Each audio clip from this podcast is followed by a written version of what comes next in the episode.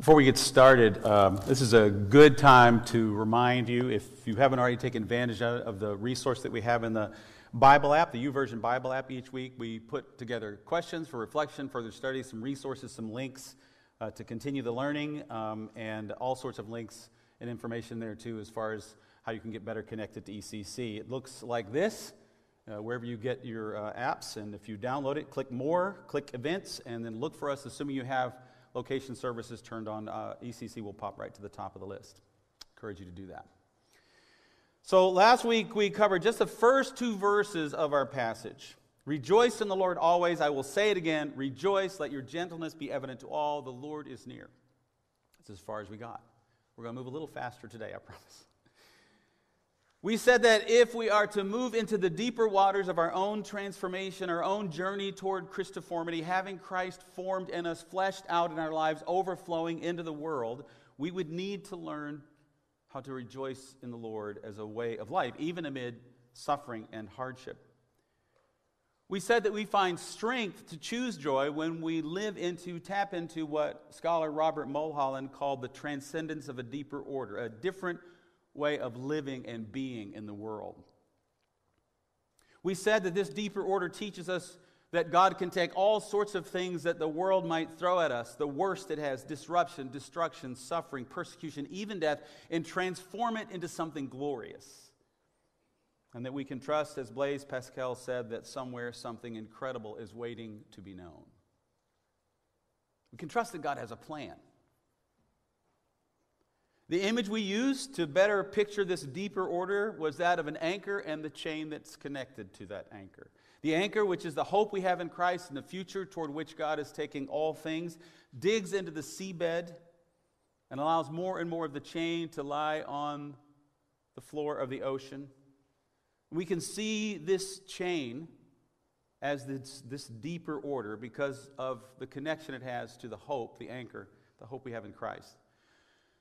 And by laws of physics, I do not understand.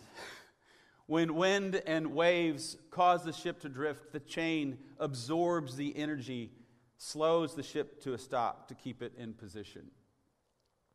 The same is true for you and me when we tap into this deeper order, this, this radical alternative to the anxiety ridden, stress filled way of life that is so dominant in our society today.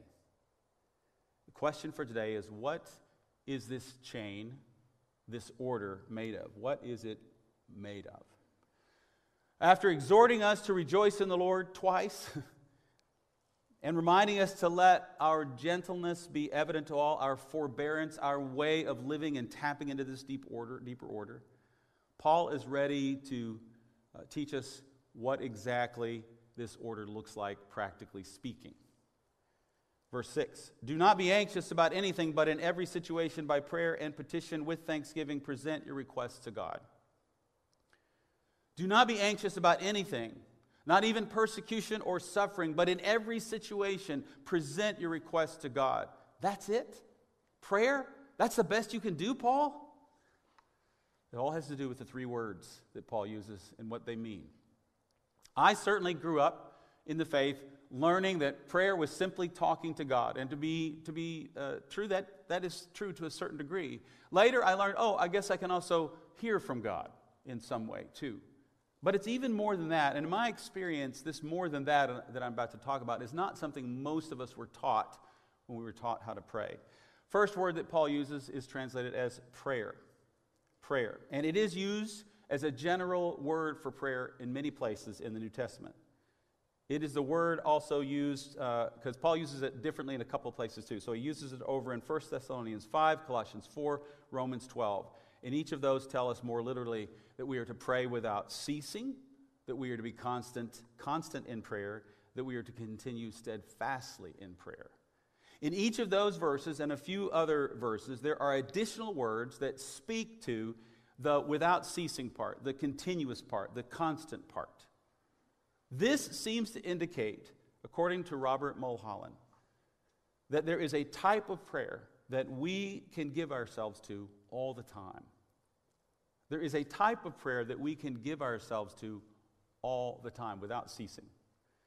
He says this about this particular word Prayer seems to be Paul's term for the deep inner posture of one's being toward God in open receptivity and pliable responsiveness.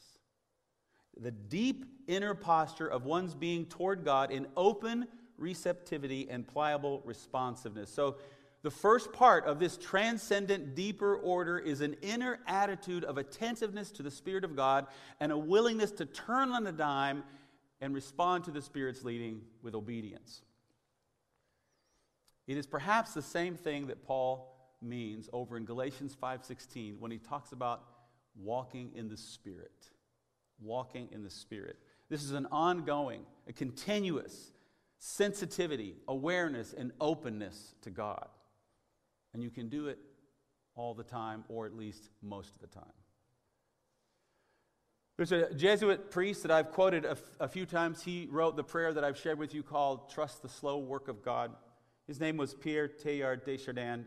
And he had a similar experience to some of the experiences, some of the people we've met in this series, like Blaise Pascal or D.L. Moody. An intense, radical experience of God.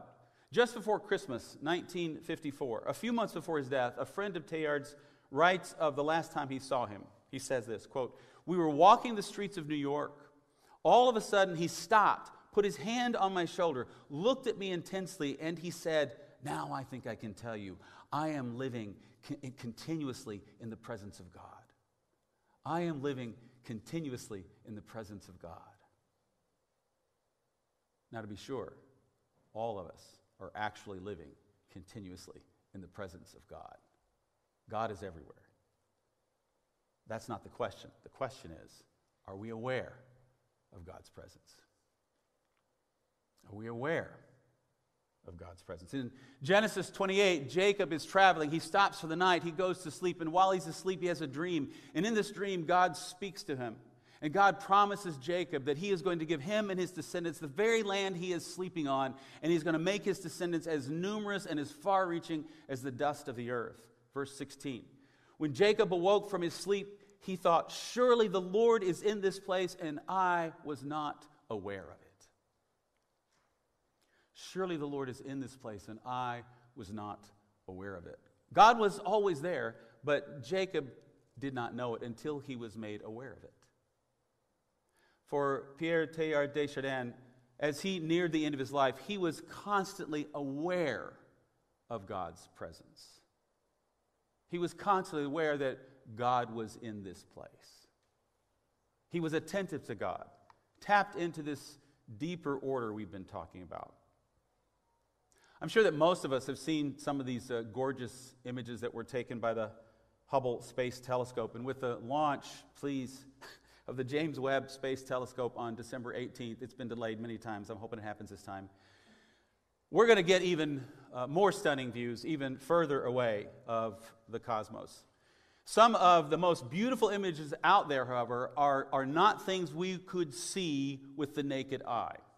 Even if they were right in front of us, we couldn't actually see what we see in these photographs. The light emitted from them, from them is of a different wavelength on the electromagnetic spectrum than is the visible light that we can see. We can only see these things with technology. Probably one of the most famous images is the Pillars of Creation in the Eagle Nebula. It's beautiful, even just in visible light that we can see, but when you add the ability to see uh, infrared light waves, it gets even more stunning. The one on the left is visible light, the one on the right is with the infrared. If we want to become aware of these different wavelengths, we need new tools that enhance our ability to do so. The image is there. We just can't see it or experience it without some help, some preparation. The same is true for those of us who want to become more aware of God's presence in the world, in our homes, in our neighborhoods, in our schools, in our workplaces. We need a new way of seeing and being in the world. We need to be better prepared. And I'm convinced, I'm convinced that this is all about prayer.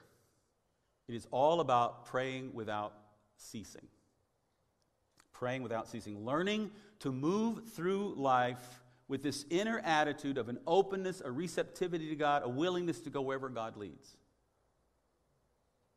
The second word Paul uses for prayer in verse 6 is petition. Normally, we think of petition as something we do. We make our request known to God. However, Paul actually says that a little further down in the verse present your request to God. Is he being redundant or is he trying to say something a little more? Petition is not only something we do, it speaks to who we are. Petition is not only something we do, it speaks to who we are. To, to make our request known to God implies that we are dependent upon God and that we know it. We acknowledge that the only one who has the power and the authority to grant our requests is God. We must continually be turned toward God as our source and sufficiency in all things. But it is also an action we take. It is a relationship and it is an action. Out of our dependence upon God in all things, we ask, we seek, we knock, we present our requests to God. I used to be one of those people who um, thought it was ridiculous that people would pay, pray for parking places and that sort of thing. But the truth is, that's been changing over the years for me because I can't find a parking place. As, as one person put it once, if, if it's important to you, it's important to God. If it's important to you, it's important to God. Ask, ask, ask. By all means, ask. Ask for anything you want to ask for. That's what the relationship is about. But allow for the possibility that you might not get exactly what you're asking for. See, primarily, prayer is primarily about our relationship with God, not our shopping list as important as some of the items on our shopping list may be. Even Jesus did not get what he asked for when he prayed on the night when he was betrayed in the Garden of Gethsemane Father, if it is possible, let this cup of suffering pass from me. Nevertheless, your will be done. If Jesus did not get what he asked, it's entirely possible we won't. There is an openness a relationship within which we can ask for whatever we want or need, and there is then a yieldedness to God's will should the answer be no. Because we trust God. This inner attitude of petition, this submission to God as the one who can meet our needs and provide for us, is part of this chain of order that keeps us connected to the hope, the anchor we have in Christ.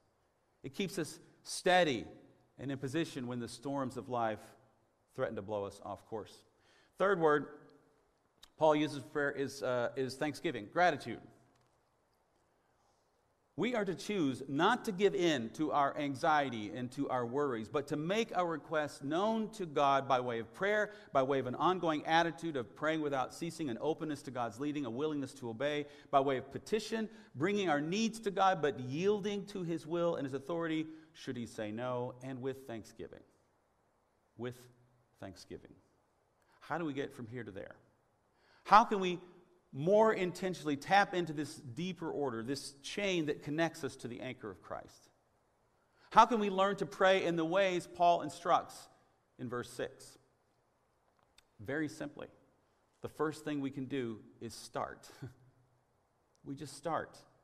If prayer is not already a part of your life or not as much a part of your life as you would like it to be, we can start today. We can start now. If you rarely pray, I recommend this Start giving thanks at meals. Just start there. It doesn't have to be elaborate. You don't have to pray for your sister's aunt's big toe or whatever. Just give thanks. As simple as this God, we thank you for this meal and all your good gifts. Amen. That's it. Practice giving thanks. And then let it branch out to sunrises and sunsets, to fall weather, to rain, it's a time with friends and loved ones, family, for pets, for a starry sky, for the first cup of coffee. Give thanks. Make thanksgiving a way of life. Look for what is good, what is a blessing, what is a gift in your life, and just pause for a few seconds to give thanks to God. If we can begin to make thanksgiving, giving thanks to God, a way of life, we will find that we are praying more often than we were before. For there, is, there are many things in life to be thankful for. I, I think I've told this story before, but if I don't remember, you probably don't either. Um, when I was back in Cleveland, there was a woman whose husband, uh, they were founders of the church. Her, her, husband was dying of cancer, and this was right before Thanksgiving.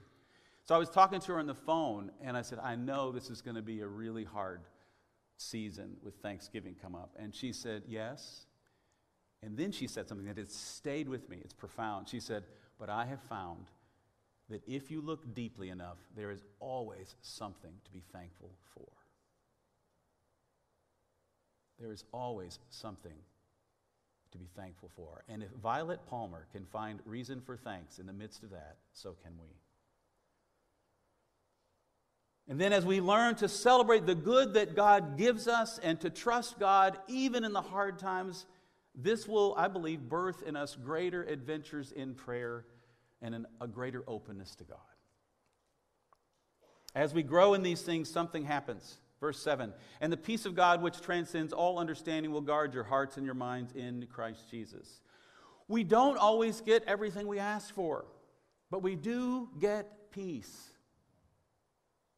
This imagery of peace guarding our hearts and our minds is likely intended by Paul to call to mind for the Philippians the Roman garrison that was located in their city. There was a deep military culture there. He's calling upon this, this military presence as a metaphor for the kind of attention and protection God gives to our hearts when we do these things. He guards us with His peace.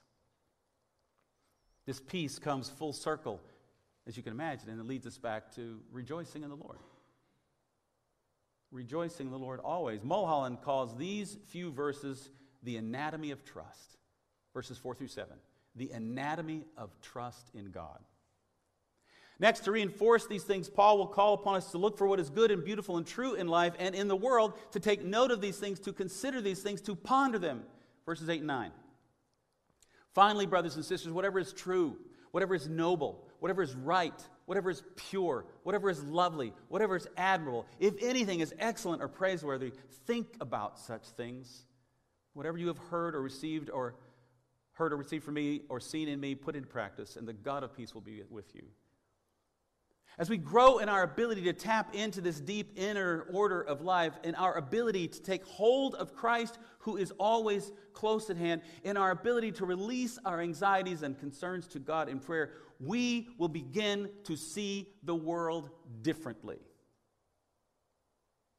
We will be transformed and we will begin to see the world differently. We will become more aware of God's presence in the world. The, the wavelength of God's presence and activity will become visible to us.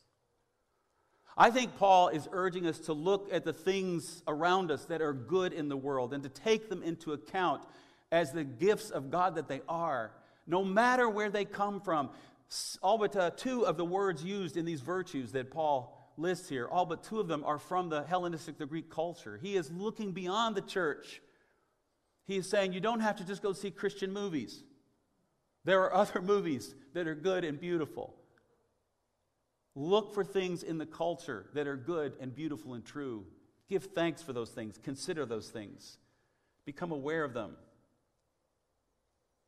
And as we do that, we will also become aware of God's goodness in them.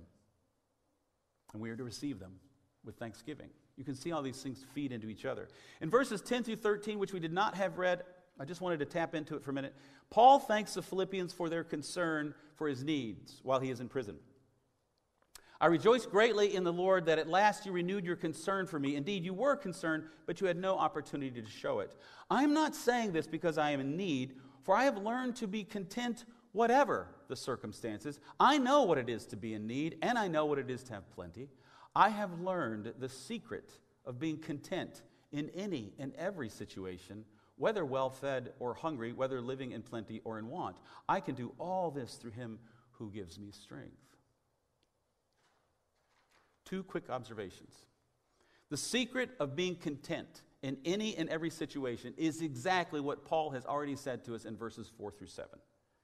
Rejoice always. Know that the Lord is near. Nourish an open inner attitude of prayer, an awareness of God, a reliance on God, and give thanks and God's peace will guard us. This is our secret weapon against the evil, the hardship, the difficulty, the suffering that may come at us. This is the secret of being content in any and every situations. Verse 13 is often used to remind us all of all that we can accomplish in Christ who gives us strength. I can do all this through him who gives me strength. I was taught as one of my memory verses early on in my, dis- my discipleship, that one verse, to, to say that one verse. It's short, you can remember it. And I was taught that it's about believing in the great things that, can be, uh, that I can accomplish with Christ in me. But let's remember the context. Paul is writing from a place of suffering and persecution to a people who are suffering and under persecution. To say, I can do all things through him who gives me strength, is really probably better translated as the Common English Bible translated it. I can endure all these things through the power of the one who gives me strength. I can endure all these things. What things? The things he's listed persecution, disunity, anxiety, hunger, poverty, and the like. Again, this means that we seek to tap into this deeper order, this anatomy of trust we find at work in verses 4 through 7.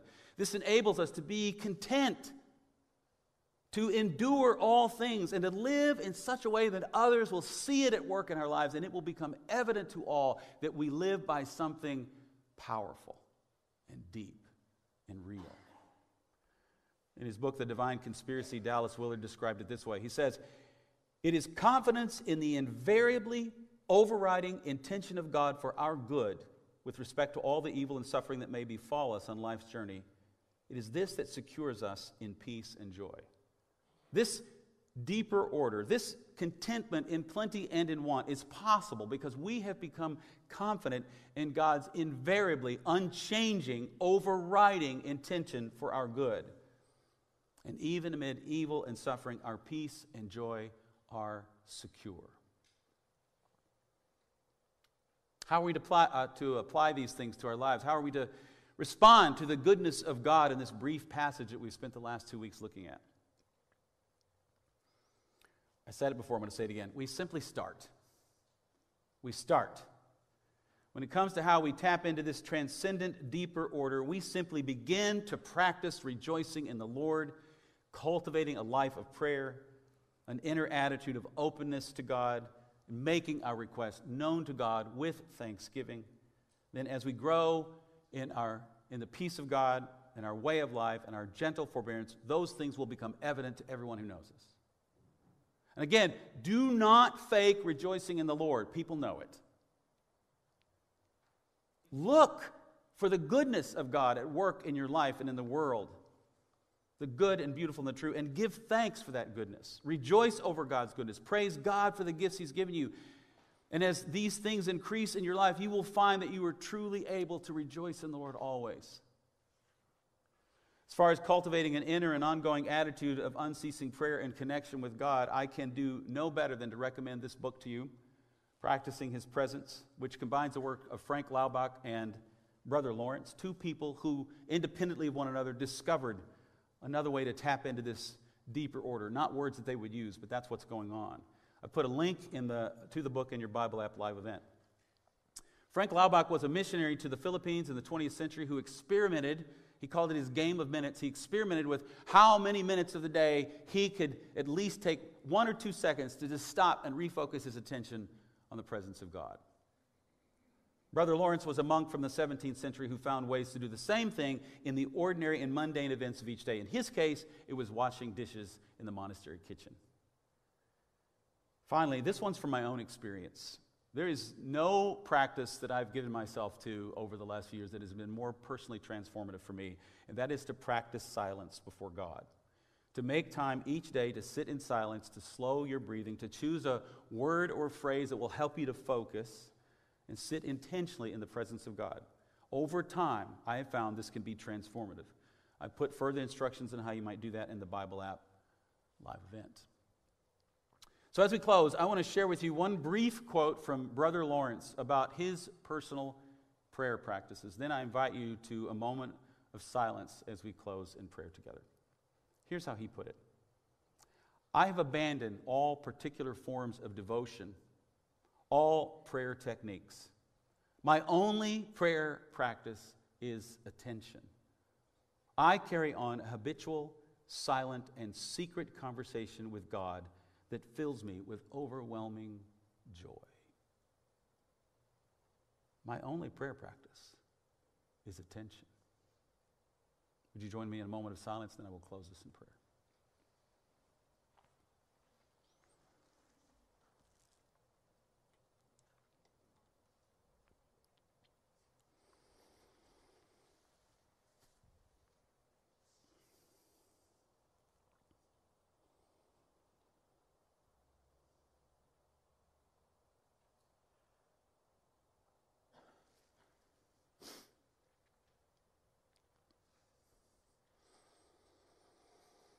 God, we thank you that you have not only saved us from our sin and promised us eternal life in the hereafter, you have promised us an avenue by which we can tap into the eternal abundant life even now.